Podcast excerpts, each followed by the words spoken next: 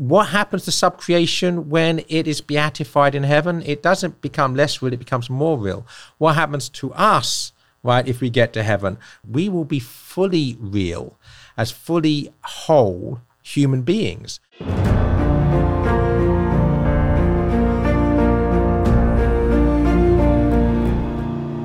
Welcome to the Catholic Theology Show, presented by Ave Maria University. This podcast is sponsored in part by Annunciation Circle, a community that supports the mission of Ave Maria University through their monthly donations of $10 or more. If you'd like to support this podcast and the mission of Ave Maria University, I encourage you to visit avemaria.edu/join for more information. So, welcome to the Catholic Theology Show. I'm your host, Michael Dauphinais. And today we have Joseph Pearce, visiting professor of literature at Ave Maria University, who had uh, taught full time with the university over a decade ago. And so we're so happy to have you back. And uh, today we're going to be talking about a story by Tolkien called Leaf by Niggle. So thank you so much for being on the show. It's great to be back, Michael. Thanks for having me. Right. And uh, so you're actually going to be teaching a course on Tolkien and Lewis for our uh, students. Uh, so we're so glad to have you here and do that. So before we dive into Leaf by Niggle, maybe just for some, you know, listeners who might not be as familiar with, you know, Tolkien or might know a little bit about Lord of the Rings, right? Just kind of stepping back, you know, big picture, why is Tolkien worth reading today? Well, from a Catholic perspective, first of all, you know, he was a lifelong Catholic and a committed, devout Catholic, and that informs everything he does. That's the first thing we need to know. He also uh, described The Lord of the Rings, which is certainly one of the greatest works of literature ever written. Uh, I'm quoting him word for word here. The Lord of the Rings is, of course, a fundamentally religious and Catholic work. So if you've got a work which is one of the greatest works of all time, which is fundamentally religious and Catholic according to its own author, which more to the point was written in the 20th century and not in the Middle Ages, right? Uh, that, that, that, that, speaks to modern problems as well as perennial truths. Um, I, that's obviously something that every Catholic should want to know more about. And so those that haven't read Tolkien, that have, don't know much about him, I would encourage them to actually to dive in. Yeah. I also think that in a way, like all great authors and intellectuals kind of see something that help us to see things, right? They see parts of reality. And so one of the beautiful things is that even just beginning to learn, say, about Thomas Aquinas, we begin to see certain things that even if we never read Aquinas, we see certain things that he saw because it was about reality. And I feel like the same thing for Tolkien. It's that I definitely think reading Tolkien is, is excellent, but I find that even if we simply begin to talk about what he did or you know that we're already kind of opening ourselves up to a deeper reflection upon ourselves and the world. And um, i definitely think tolkien really has that gift. And it's kind of fascinating. Tolkien of course was uh, close friends with cs lewis and in many ways was the proximate kind of cause of his conversion. It was after right a late night conversation with uh, tolkien uh, about myth and about christianity Right? And um, Tolkien or Lewis would later say that um, Tolkien explained to him that, well, what he loved about myths was the same thing in a way about Christianity. It was just that in Christianity, it actually happened, right? Here, you actually have a God who enters into history. So, this idea, in a way, that myths could be truthful, could disclose something about the human experience and the world in general, and that specifically Christianity was a true myth, right? A true story, God's story, not our story about ourselves or about the world or about God, but in a way, God's story about us. Uh, I think this is something that right Tolkien really, you know, held and uh, really helps us to see. I also find it fascinating if you think about that that Tolkien therefore was friends with Lewis when Lewis was an atheist. Yes, uh, absolutely, and I, I, it also shows the power of friendship because you know that because of the friendship between Tolkien and Lewis, uh, Tolkien eventually manages to persuade Lewis of the truths of Christianity, and it's largely due to Tolkien, as you say, that Lewis embraced the Christian faith. So we can say that if it wasn't for Tolkien, we might not actually have the Chronicles of Narnia. Uh, so this is the power of friendship. And, and Tolkien said of his friendship with Lewis, he said, Lewis was not an influence in the way that word is usually understood, but he was a great encourager. And if it wasn't for Lewis's encouragement, he probably would not have finished The Lord of the Rings. So we see the power of good Christian friendship that basically we have, in some sense, Tolkien to thank for Narnia and Lewis to thank for Middle Earth. So that yeah, that's the glory of, if you like, of, of brotherly love. No, that really is is wonderful. And so it's interesting that even though, say, in the Lord of the Rings or other things where you get these stories, in many ways are great friendships, uh, that they were, you know, in part certain things that Tolkien himself was able to experience, right? And uh, that is a great gift. So uh, today we wanted to focus on uh, kind of an obscure story, uh, one that's less well known. Most people haven't heard of it, even you know people who've heard of the Lord of the Rings.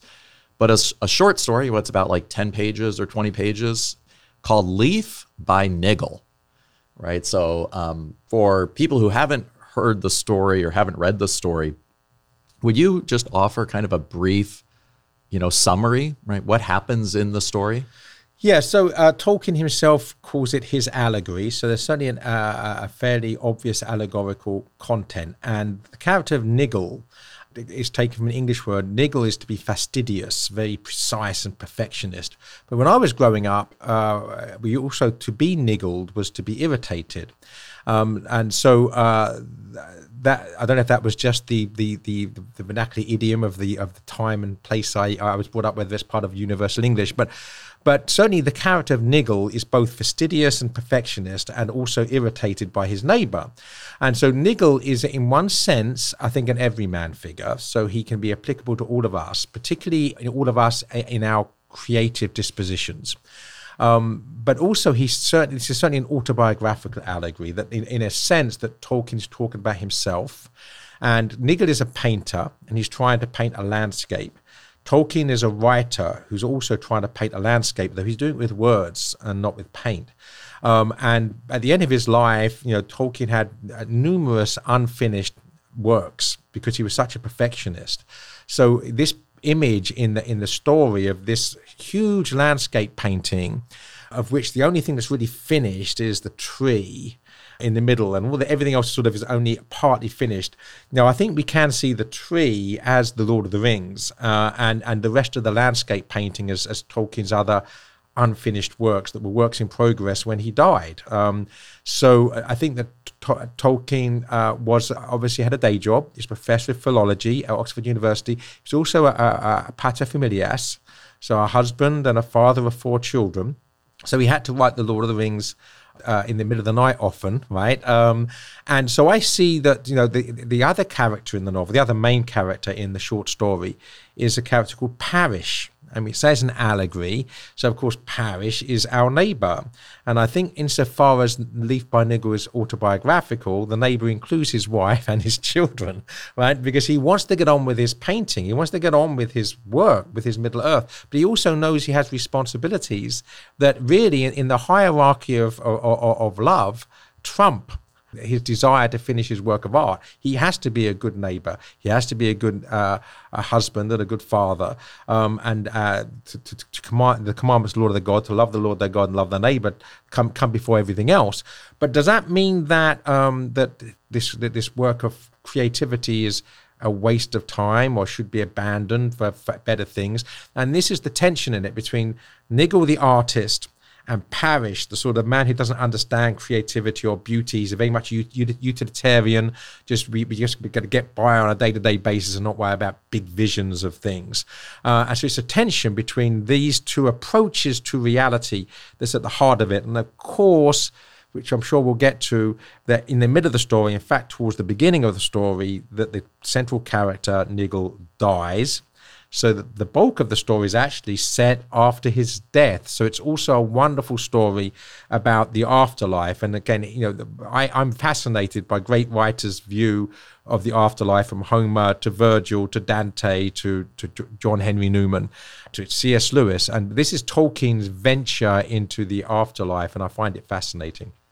Yeah, and, and I've also heard that the story is kind of an it's an allegorical you know, it's a retelling in a way of Dante's uh, Divine Comedy, especially the Purgatorio, right? This this uh, purgation, both the purgatory as purgatory, right? The purgation of our sins and defects after death, um, but also in a way the the the purgatorial element that ought to shape our lives Right. of the progressive purification and and the journey and right it's interesting of course it speaks in the story of just there was a long journey coming niggle knew it was coming but he kept putting off getting ready for it right so it is that story we all know we're going to die but none of us or, or, or we rarely want to get totally ready uh, and in a way it's almost like we almost in a way we can't be completely ready. Uh, but but so as you get into this, what again, and just to kind of at least first describe what happens. Uh, so when he's when after he goes on somebody you know arrives and takes him on the journey of the journey of death, you know maybe, you know are, are what are like I think there are like two or three main kind of parts of that story. You could you just describe them relatively briefly? Yeah, so the first part of the story is when Nigel is still alive. So before he takes that long journey, and uh, the actual journey, the moment of death is a tunnel. Uh, and then he comes out the other side of the tunnel, and now he's obviously in the afterlife. And, and you're completely correct that it is about purgatory. I see parallels actually, uh, perhaps more, more satisfying to me than, than Dante's Divine Comedy with uh, C.S. Lewis's The Great Divorce, because that's really also set in purgatory. Um, and there are parallels. Dante has the, the courage or the foolhardiness, depending upon your point of view, to ascend all the way to heaven. Uh, Tolkien and Lewis a bit more coy. Uh, they suggest heaven. Um, Lewis, particularly in the last battle. So, anyways, the first the first part is before Nigel dies. Uh, and then after death, it's when he finds himself in the workhouse, which is uh, obviously a place of purgatory where there are two voices the voice of uh, uh, the love of God and uh, the, the mercy of God and the justice of God, the first and second voice. And then he emerges for the final part of the story where he, he, is let out of the, the workhouse and finds himself working uh, in, in his own painting which has become more real. And again this is this is i think something we, we need to really stress here. That everything which is authentically good uh, and, and and is a mark of the imago dei uh, the, the, what tolkien's saying here is it's not going to cease to exist. Uh, no evil won't exist. There'll be no evil in heaven but that which is good will be in some sense will still exist so all the, the fruits of our uh, imagination that are authentically good will still exist, but be perfected and become more real, become more alive. So, in, in, one of the most beautiful parts of all of literature for me is when he finds himself cycling, you know, uh, through a landscape, and he has this weird sense of deja vu. As if he, he seems familiar, but he, no, he knows he hasn't been here before, but seems familiar.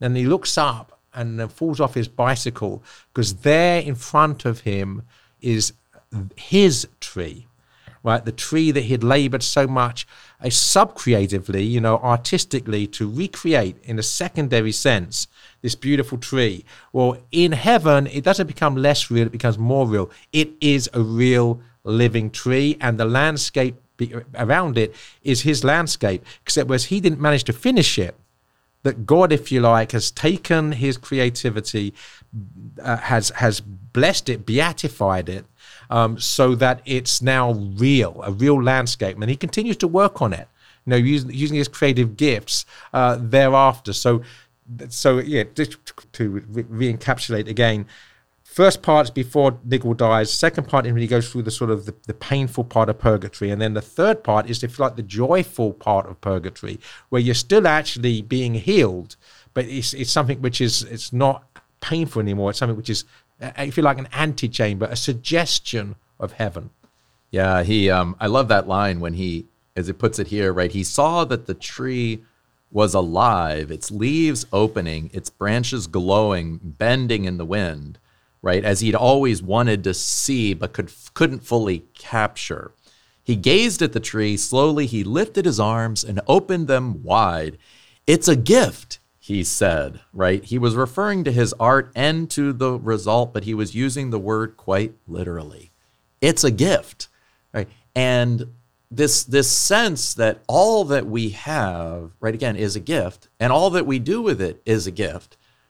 This is the fullest expression, right, of is to right turn our lives into seeing everything as a gift and then to kind of give everything.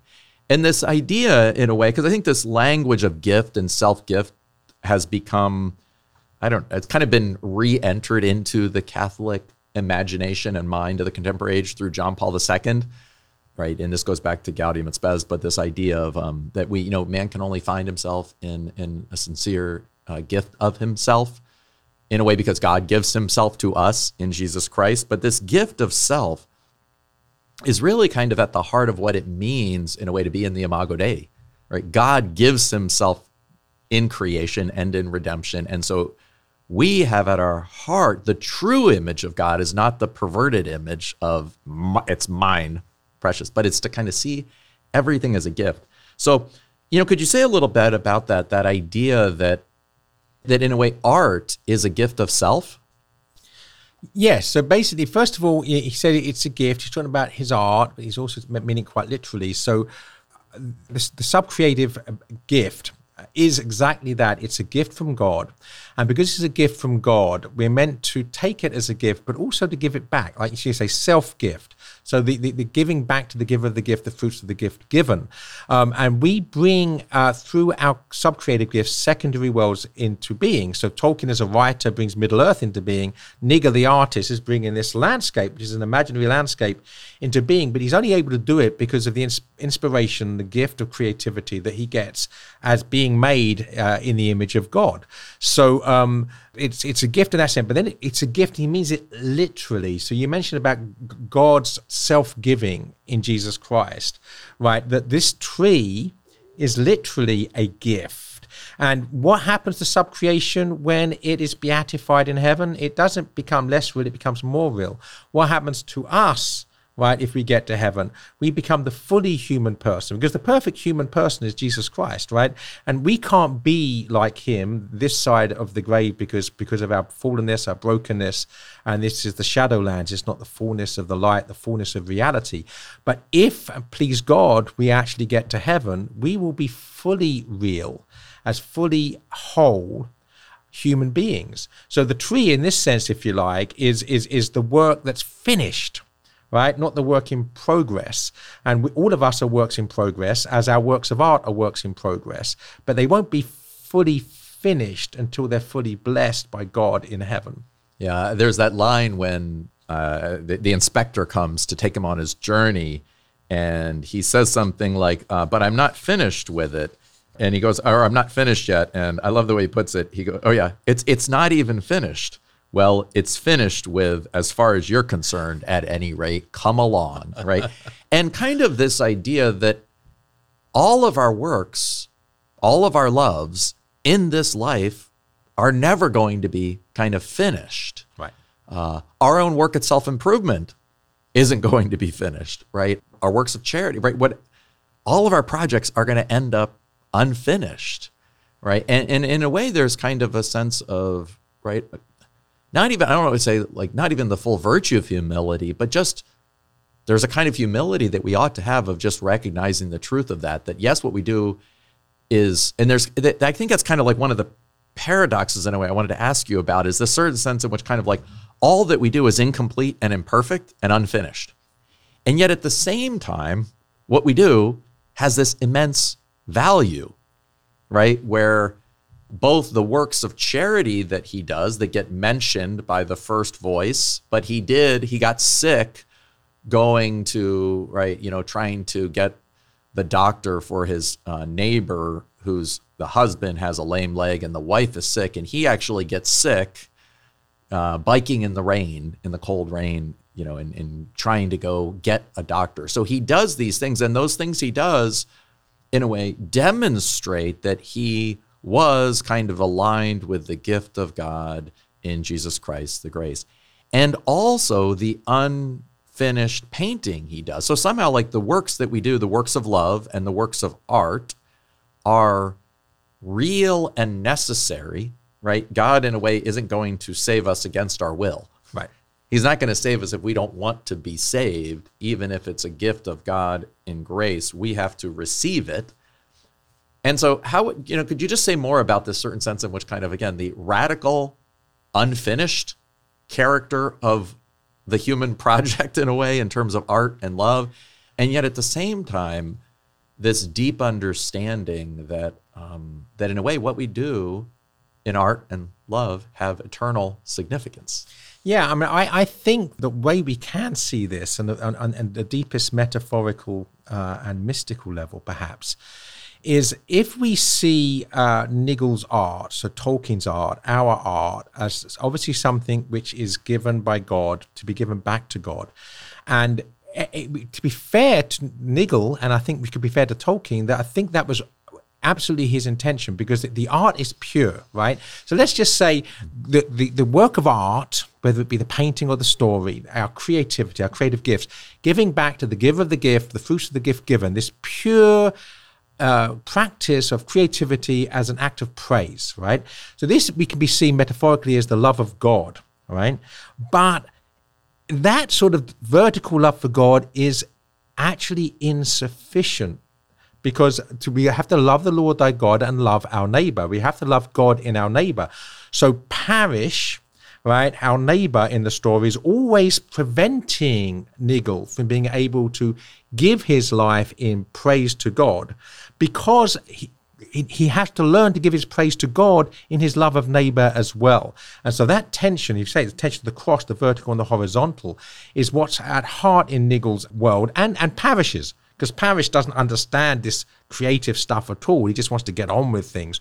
And so when they come together, in purgatory, you know, that Niggle has to learn to do the ordinary things. I mean, part of the purgatorial experience is painting boars one color, right? Now, for an artist, right, something monotonous, he's got to learn the ordinary things, not the great creative gift things.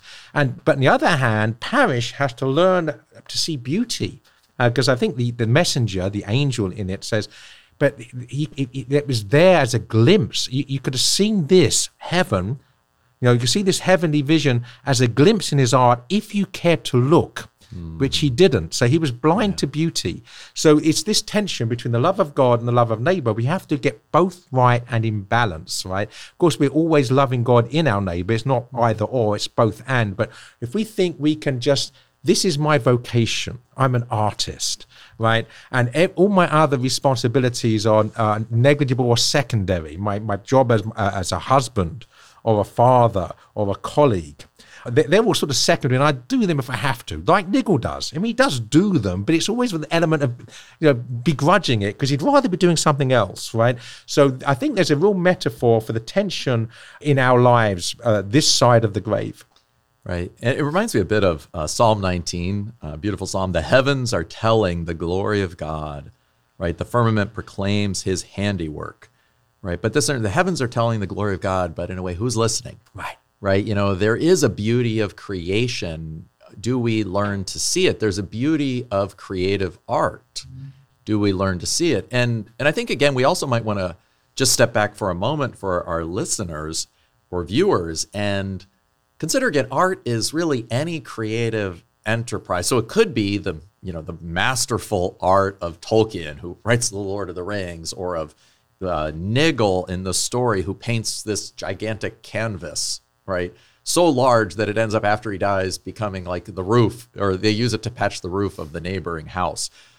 But I think it could also be right. Maybe you know the the the way, um, say, uh, a mother at home, you know, organizes the house and takes care of children, or you know, somebody at work who kind of by doing their work well with a certain kind of creative you know impulse or something. So this idea in a way that like each of us and any uh, you know a teacher whether you're teaching you know um, elementary school children or uh, seminarians right that there's a kind of artistry at work.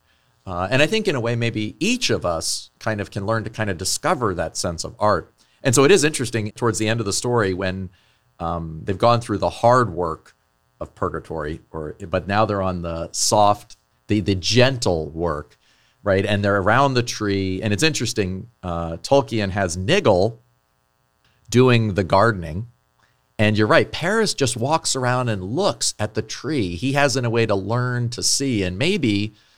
You know, maybe there's a little bit of what he's saying is that each of us will discover maybe one of one part of ourselves. Maybe we're more the creative person who needs to both love that, but also attend more joyfully to our duties, or we're the person who only focuses on our duties and needs to recover the sense of wonder and beauty. Yeah, exactly. To be to be fully rounded, fully whole. I'm gonna say Jesus Christ is the perfectly rounded, fully whole person. There's a basically the, there's the, the, the holiness, wholeness and holism really are synonyms. We need to become fully whole, fully holy, and that really, um, it, it, whatever defects we have in us. And so this, this is, an, I think, this is a profound meditation. That Tolkien, of course, himself knows that his creative gifts that he has are meant to be given, and he does give them, of course, superbly. But he also knows he's a Christian, he's a Catholic man, he's a husband he's a father, he's a colleague, he's a friend, right? He he knows that he has to love the Lord thy God and, and, and love his neighbor. Um, and he knows that some of those things he neglects. He neglects because of his own preferences and his own desires that might not necessarily be whole or holy. So those sorts of things are the things that are perfected. You know, when we get to purgatory, we become fully whole through that purgatorial process. And that, that's, I think, the beauty of this story. It's a mystical look at how we become whole. Well, thanks so much for introducing us to that uh, great story. So, what I want to do in the second half of our show is kind of come back and maybe look at a few more kind of specific examples. Um, and maybe we'll kind of pick out an example or two for each of those different phases, a couple uh, things from uh, his life, his both discovery of art and his work, and then also some things of the various stages of purgation. And then, right, even that final scene at the end when he kind of begins to go off to the mountain. So, um, look forward to talking about this more after our break. Thank you.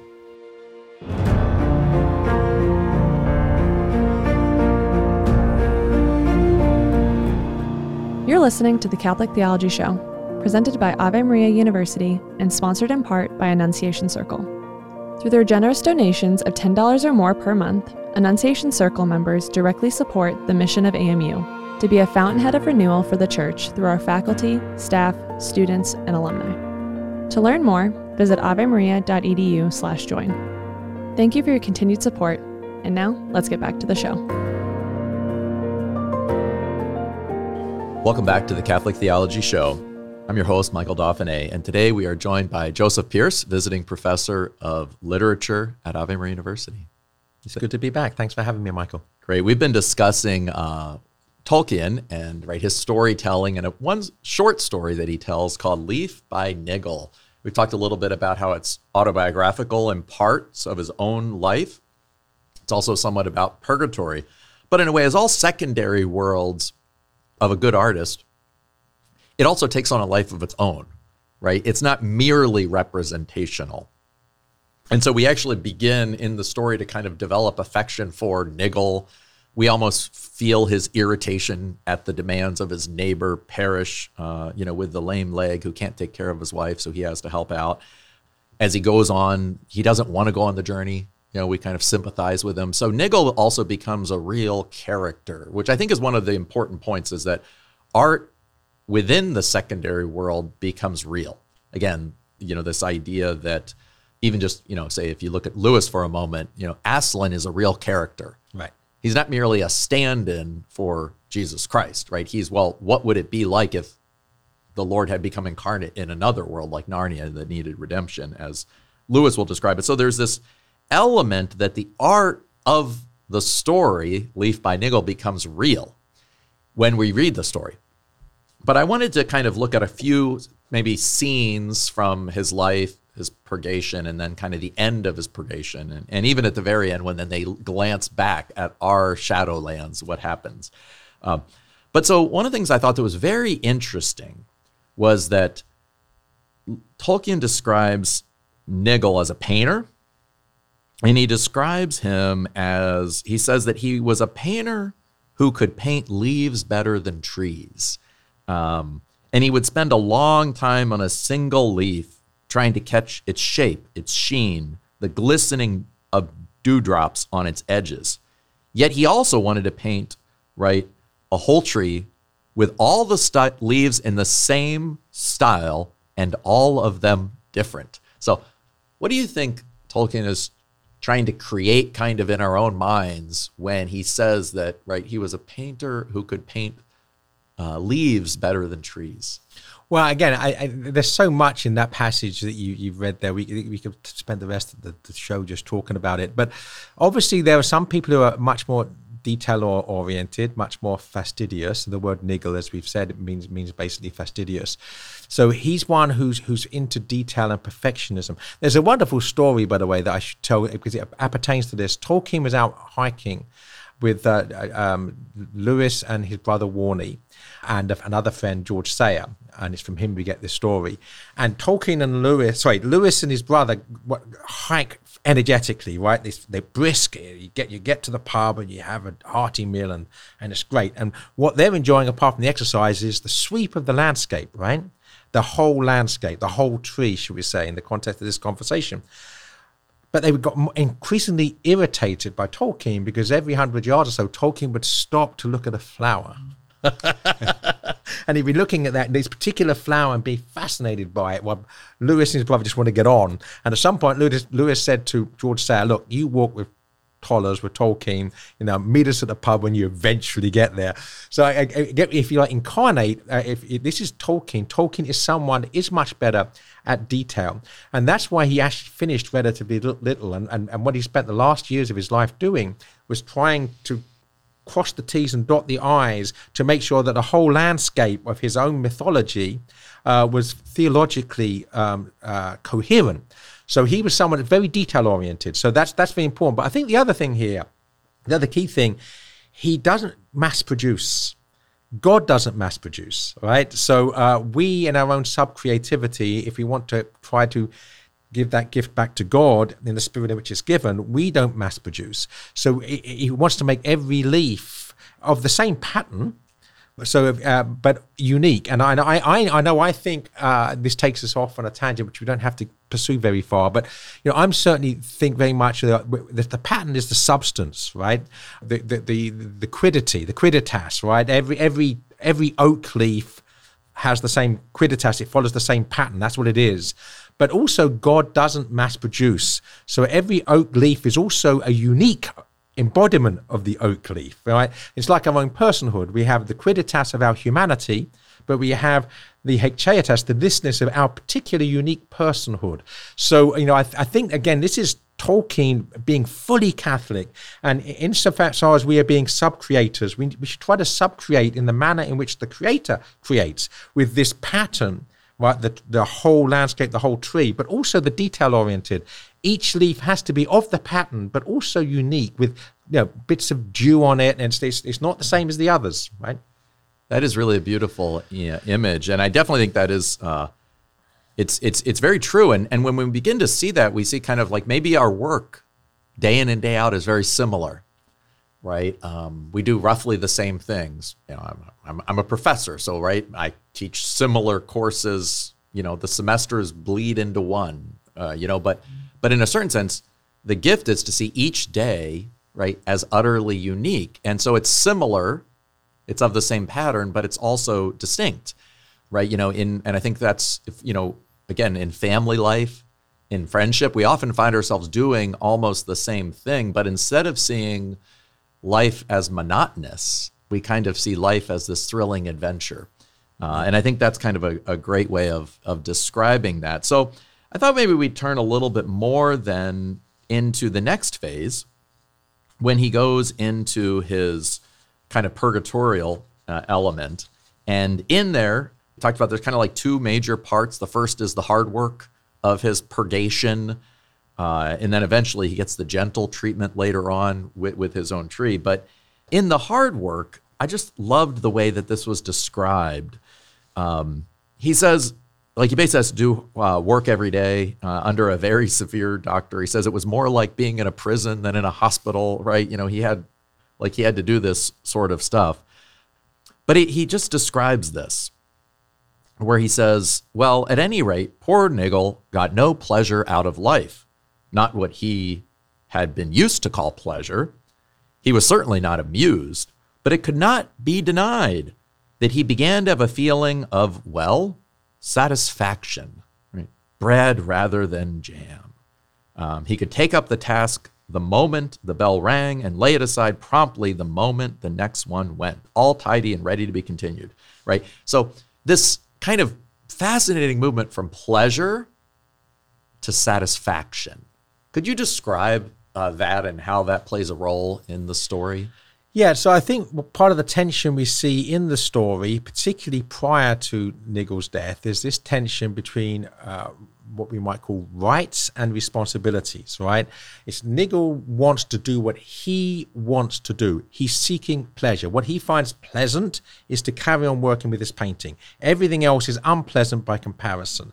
Uh, and in consequence, he neglects things he should be doing because he's, he's, he's fixated on the one thing that he wants to do. So here, you know, he learns to put responsibilities before rights. He learns actually to become selfless. And insofar as he learns to be selfless, which is basically learning to love, right? That that he he gains satisfaction, right? He he realized this is enough to give myself to this task, to this this object, to this good thing, is in itself satisfactory, satisfying. It's enough. With actual fact, of course, his painting was never finished. right? He was never satisfied in the pursuit of his art, even if the art might in itself be a, a good thing. Um, it was not finished, but he's learning to finish things, right? Um, and this is satisfying. What's you know, satis, the Latin enough? Well, if you finish something, it's enough, right? It's accomplished. Yeah, and, and in a way, maybe that the path to satisfaction comes through love. Exactly. Right? When we see satis- when we seek pleasure through work or through kind of the things we are going to do within the world to manipulate the world, either in the name of art or techne, right? Whether or not it's out of kind of love of beauty or even just the good things we can do, those things kind of on the surface are never going to be completed. They're never going to be finished. So they're always going to be somewhat unsatisfactory, right? Um, we're always going to have something in our inbox, so to speak. But if we look at love, in a way, then love is satisfying. Love is complete, right? If you I don't know, put it, did you did you get all the jobs around the house you wanted to get done? No. But did you maybe, you know, did today did you love your wife? May, maybe, like you know what I mean, or at least I did my best to try. And if you did that, then it's kind of like you put your head down to that night satisfied. Right. So there is this kind of satisfaction that comes through love, and I think it's interesting. He even says he describes it as he had no time of his own, and yet he was becoming master of his time. Yes you know and so it's that irony that um, when we think we have our when we want our own time right maybe me time or something that we are ironically not master of our time when Yeah. when we see that in reality right our time is a gift Yeah. and as we see our time and our talents our rights and responsibilities all as gifts and we begin to meet them we actually begin to find kind of true freedom true agencies. But i love that image of becoming a master of his time. So let's go in a little bit further then. As we get in then to the later part of this purgatorial element where they're right up at the tree he's gardening Parish is beginning to learn to see right? What would you say is like what's the kind of transformation that happens here as they're in this kind of higher state of seeing the beauty of his tree uh, learning to work and enjoy life Yeah, I, I, I sometimes see that, that, that the, the character of Niggle and the character of, of Parish as being the two types of, of subcreation that Tolkien talks about in On Fairy Stories, which we've discussed uh, already. That um, that there's there's true art, which is using our subcreated gifts to give back to the giver of the gifts the fruits of the gift given. Right, that's the, art as praise. Right, and and then there's using our creative gifts innovatively to make things that are useful right? And that, that can be done pridefully and, and, and produce harmful technology and, and empower us over self-empowerment at the expense of others. We see that all the time but not necessarily right? That we can there, there, there, there- there's good technology which we use all the time and thanks be to god for it. So i think that that uh, niggle is the artist right? The, the, the sub-creator for the glory of god who's pursuing beauty because he sees beauty and wants to represent it. And then you've got Parish, who's just really interested in what's useful, uh, how to how to get by, and and and you know he he likes his garden, but you know, it's mostly to grow vegetables he can eat. You know, um, so it's these two types of sub creativity, sub creative use of man. So Parish cannot see beauty; he's blind to beauty, but then Niggle's blind to the necessity of taking care of the things that have to be taken care of, right? So the two of them, if you like, become more like the other in order to become fully both. In other words, fully real. Yeah. Also, it almost uh, reminds me a little bit of like Martha and Mary in the Gospels, right? You know, uh, Martha's work that she does is wonderful and and and necessary in many ways, but there's also a sense in which Mary's right is the better part. It's it's the one that's chosen, but but ultimately, you know, we're not supposed to, we have to kind of become both Martha and Mary. Yes. Right. And there's a beautiful tradition, right, that um, Martha and Mary are both saints.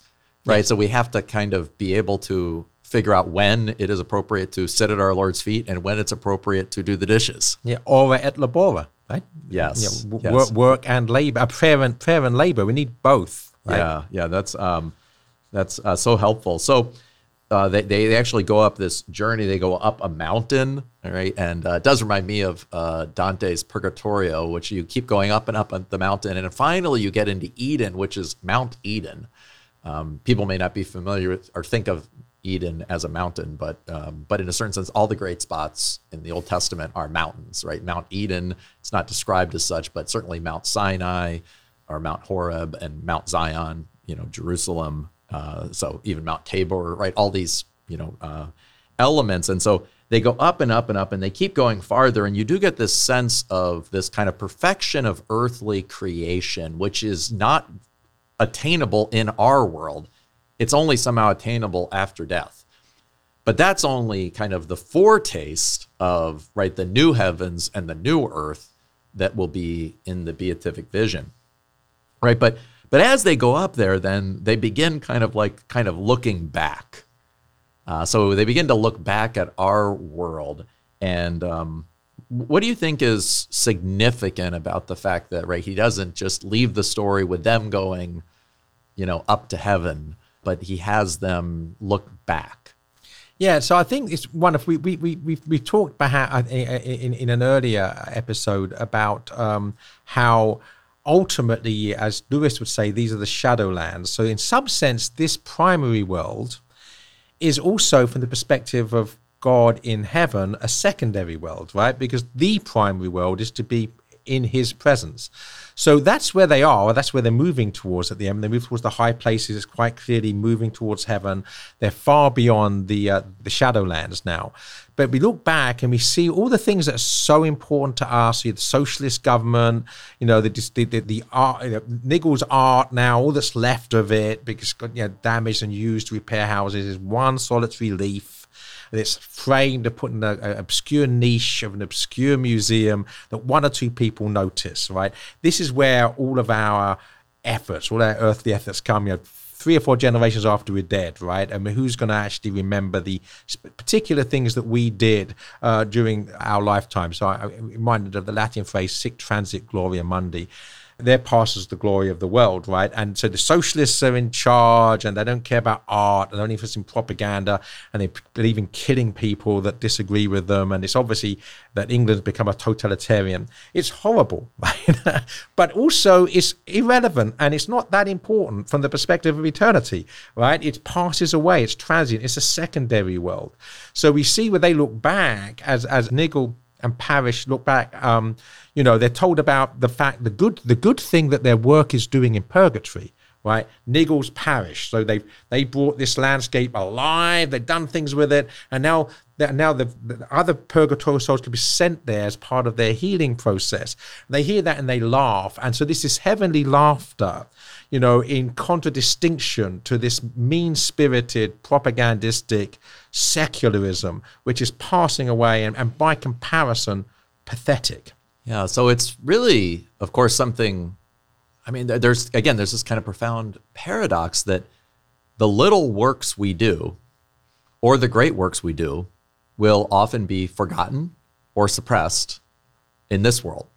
Right? They will be forgotten. A little bit of Ecclesiastes in here, right? You know that whatever is built up will will decay. You know, there's nothing new under the sun. All you know, vanity of vanities, right? But at the same time, the little work we do will be remembered in heaven, right? And and the good acts we do and the acts of authentic beauty and creativity and love right are somehow eternal, right? And so there's this profound I don't know, you know, this is uh, like it's it's um like in a way so therefore each of our moments have the ability to have this kind of incredible divine meaning. It reminds me of uh, Saint Josemaria Escriva who, um, a 20th century saint who founded Opus Dei, would speak about the quid divinum, the divine thing, the divine element, the divine whatness that's hidden in each aspect of our ordinary life. And I think this is really something that, that in a way, Leaf by Niggle kind of like shows that whole thing. That little leaf, that that artwork that he did that no one cared about, right, you know, is actually kind of eternal, and it creates a space for other souls. Uh, and also, even you know, and, and in, in his own way, right, the the honest love of Parish for his wife and trying to get her the help she needs also becomes basically a little place that helps Niggle grow. Um, but at the very end, of course, we have this element, right? It says that what, where do we call this? We end up calling the place Niggles Parish. I sent a message for both of them to tell them. What did they say? They both laughed, right? Laughed. The mountains rang with it. So the story ends with laughter. You know, say more about that. Yeah, well, I'm I, i am reminded here of the the, the end of uh, the Chronicles of Narnia, the, the, the seventh book, when uh, right at the end of the book, um, when Lewis says that uh, all of our life in this world uh, what what Aslan says is all your adventures in Narnia and all of your life in in your world um, were like the the cover and the title page of the great book of life, uh, but the real story hasn't even begun yet. Uh, the real story begins now. In other words, after death, because they're dead, and from henceforth, every uh, the, the, story goes on forever, and every chapter is better than the one before. So we have this, you know, not just uh, happy ever after, but happier and happier ever after. And that, I mean, happier after also happy laughter, right? Happy ever laughter, because you know that, that there's there's that, laughter is one of the things which is a mark of the imago Dei, right? How do we know what the imago Dei is in us? What is it about us that no other creature has? Right? And that's why that, that Chesterton at the end of Orthodoxy says the one thing that, that, that was so secret that Christ couldn't reveal even when he walked on our earth, right, was his mirth, was his laughter. And he Chesterton has this vision of you know that um, Christ goes up into the mountains to pray, but also to laugh, right? like the humor of God, because um, this laughter is something divine, and so ultimately, this happy ever after is going to be a happy ever laughter. And and and Hilaire Belloc says there's nothing worth the wear of winning than laughter and the love of friends. You know, and I used to think, well, that's not true. Some things are more important than laughter and the love of friends, like heaven and God, for instance. Right, but what is heaven? It is laughter and the love of friends. It's the friendship of God. It's the friendship of our, la- uh, uh, uh, of our neighbor in a, in a place where laughter is going to, as it does at the end there, the mountains are going to ring with it. Yeah, that's, uh, you know, really so beautifully put. And it reminds me, I think Chesterton also said, right, how do the angels fly? They take themselves so lightly. And why did the uh, Satan fall? He fell through the force of gravity. He took himself too seriously. And, and in a way, the ability to learn to have a sense of humor, right, to laugh at ourselves and to kind of laugh with God, to recognize, yeah, all of our efforts in this world are, are, are going to pass. And in there, there's a scene in the Great Divorce by C.S. Lewis where, um, right, the, at one point, the mother who wants to get her son and uh, the angel or you know her, her his anyway her brother is trying to tell her that like at one time she says so did i everything does everything i did was wrong? And she, he goes of course. He goes that's the great joke right? We everything we all did was wrong. Once we begin to admit that then we can begin to live. And so there's great joy and freedom that comes from kind of recognizing in a way that you know that in a way god is going to bring us home and that God is our surety, God is our hope, uh, and that in, in that we can find great joy. So, anyway, thank you so much, Joseph Pearce, uh, for being on our show. Um, for people that are interested in learning a little bit more about you know you and your work, is there a place that you direct them? Yeah, so anybody wants to keep up with what I'm doing, what I'm saying, my podcast, etc., should go to my personal website, and that's jpearce.co. So J P E A R C E dot C O. Excellent. And again, we've been discussing a Leaf by Niggle, a short story, um, and uh, one that's kind of it's interesting. Even though it's very short, the more I've been reading it and even talking about it today, I find again it's one of those stories in which kind of you like to kind of live and dwell because it helps you to see yourself a little bit more clearly. And I'll definitely walk away with that image of focusing maybe a little bit less on pleasure right? The pleasure of getting my way or getting my work done or doing what I want, and maybe a little bit more of that satisfaction, right? Becoming a little bit more master of our time by recognizing that it's not ours, right? It's a gift. So, Amen. thank you so much, Joseph, for being on the show. I can say my pleasure. What shouldn't be my pleasure? it's a joy to be with you. God bless you, Michael. Great, thank you. Thank you so much for joining us for this podcast. If you like this episode, please rate and review it on your favorite podcast app to help others find the show. And if you want to take the next step, please consider joining our Annunciation Circle so we can continue to bring you more free content. We'll see you next time on the Catholic Theology Show.